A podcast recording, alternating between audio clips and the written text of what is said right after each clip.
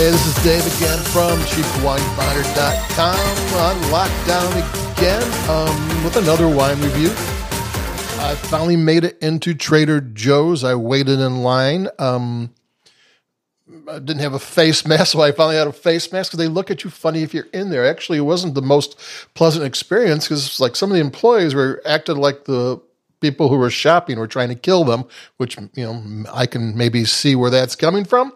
But it was, I went there, I got in there, and I got some wine. And the, the wine we have today that we put on the cheapwinefinder.com website is let me grab it. It's a cheap one. I've decided to go, let's not spend a lot of money. Let's just get some wine. And this is the Arroyo del Imperio Chardonnay 2019 from Chile.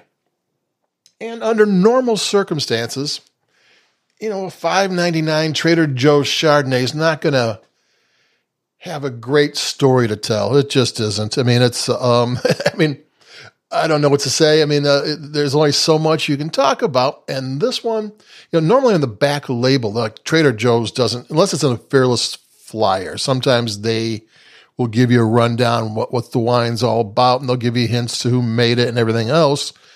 But on the back of wine, usually you can kind of find out if it had oak of some sort. Um, you know, certain flavors are kind of indicative of certain techniques. You can kind of figure that out. And this one didn't tell you anything. It said it was uh, the vineyards were in the uh, foothills of the Andes in the Central Valley of Chile, which is like where all the vineyards are. Uh, but in looking down, I saw that this is a kosher wine. 5.99 Chardonnay from Trader Joe's, kosher and vegan friendly. And so, wow, so this was more than I was expecting. I just thought this was going to be a little bit fun wine, no big deal, no big anything, but it would be fun to drink and yeah, and it is. It's it's a simple wine. I don't think it has any oak. I don't think they did a whole lot to it. I thought I picked up some on lees. Oh, that's when they leave the um, yeast in with the um, with the wine after after fermentation. You get a little bit of salty, nutty thing. I kind of picked up some of that. I thought, but you know, um, I don't think there was a much malolactic uh, fermentation, if any. That's when they switched the naturally occurring acids in the wine from uh, tart to rounded. You know, and I don't think there's much oak of anything. Five ninety nine. You don't expect that. This might just be kind of a young, bright uh, Chardonnay, uh, which isn't the worst thing in the world but it's kosher. And I imagine Trader Joe's brought it in because they were going to sell it at Passover. But I think the predicament we're all in kind of ruined Passover for most people, like it ruined Easter for most people. Not ruined it, but it ruined your party or your celebration, your get together, the family thing. Took that out of the question. So now this is a Netflix wine. I'm going to take a sip. You know, it's it's not the most complex wine in the world, but it tastes fine.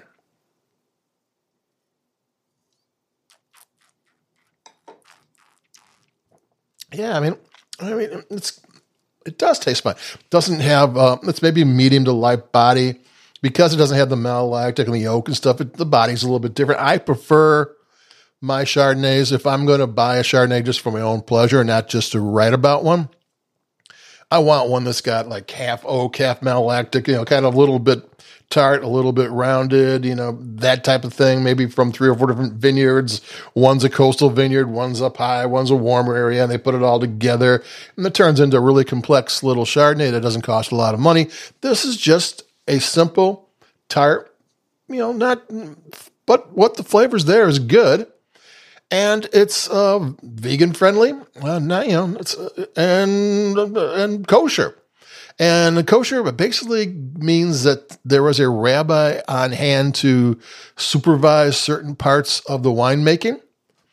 Um, you know, I, I, when I first thought kosher wine meant they boiled the wine because in very, uh, you know, in, in very strict uh, Orthodox, they do that. If someone touches the wine that's not, you know, part of the religion, then they have to do these crazy things to it. Well, I shouldn't say crazy, but severe things to it.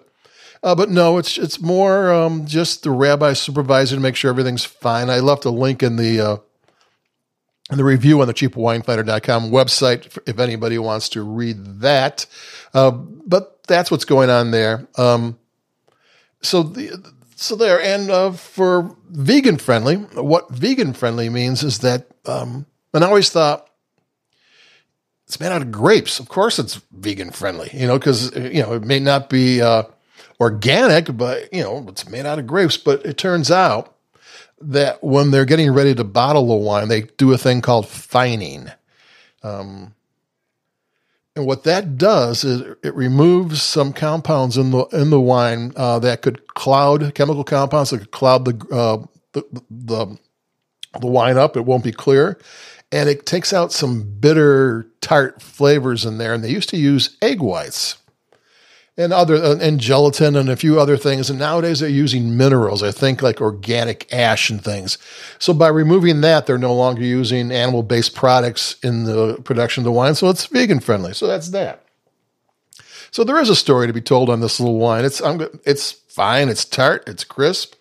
It, there's nothing at all wrong with it. It tastes great. If on a Tuesday night, five ninety nine Chardonnay. You know what else do you want?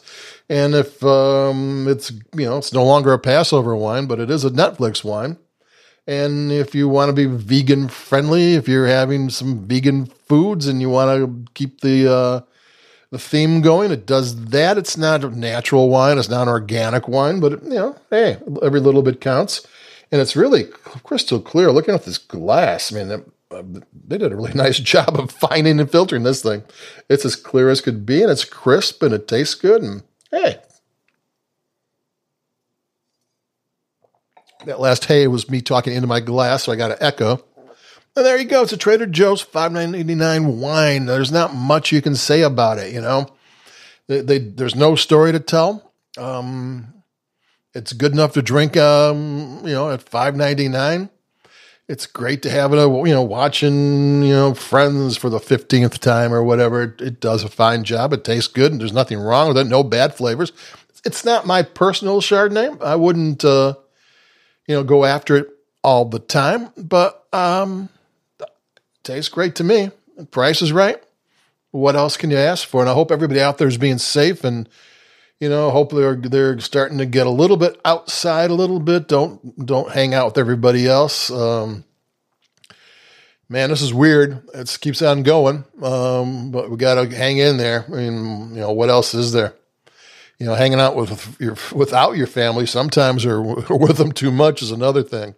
But hang in there. Um, I'll come back with more in a day or two. Looks like I got to Trader Joe's, stood in line for forty minutes, and had them wiped on a cart for me. It was all very nice. And, uh, but we'll have more wine. We'll have more things to talk about. And adios over and out. Until the next time, keep it cheap and be safe.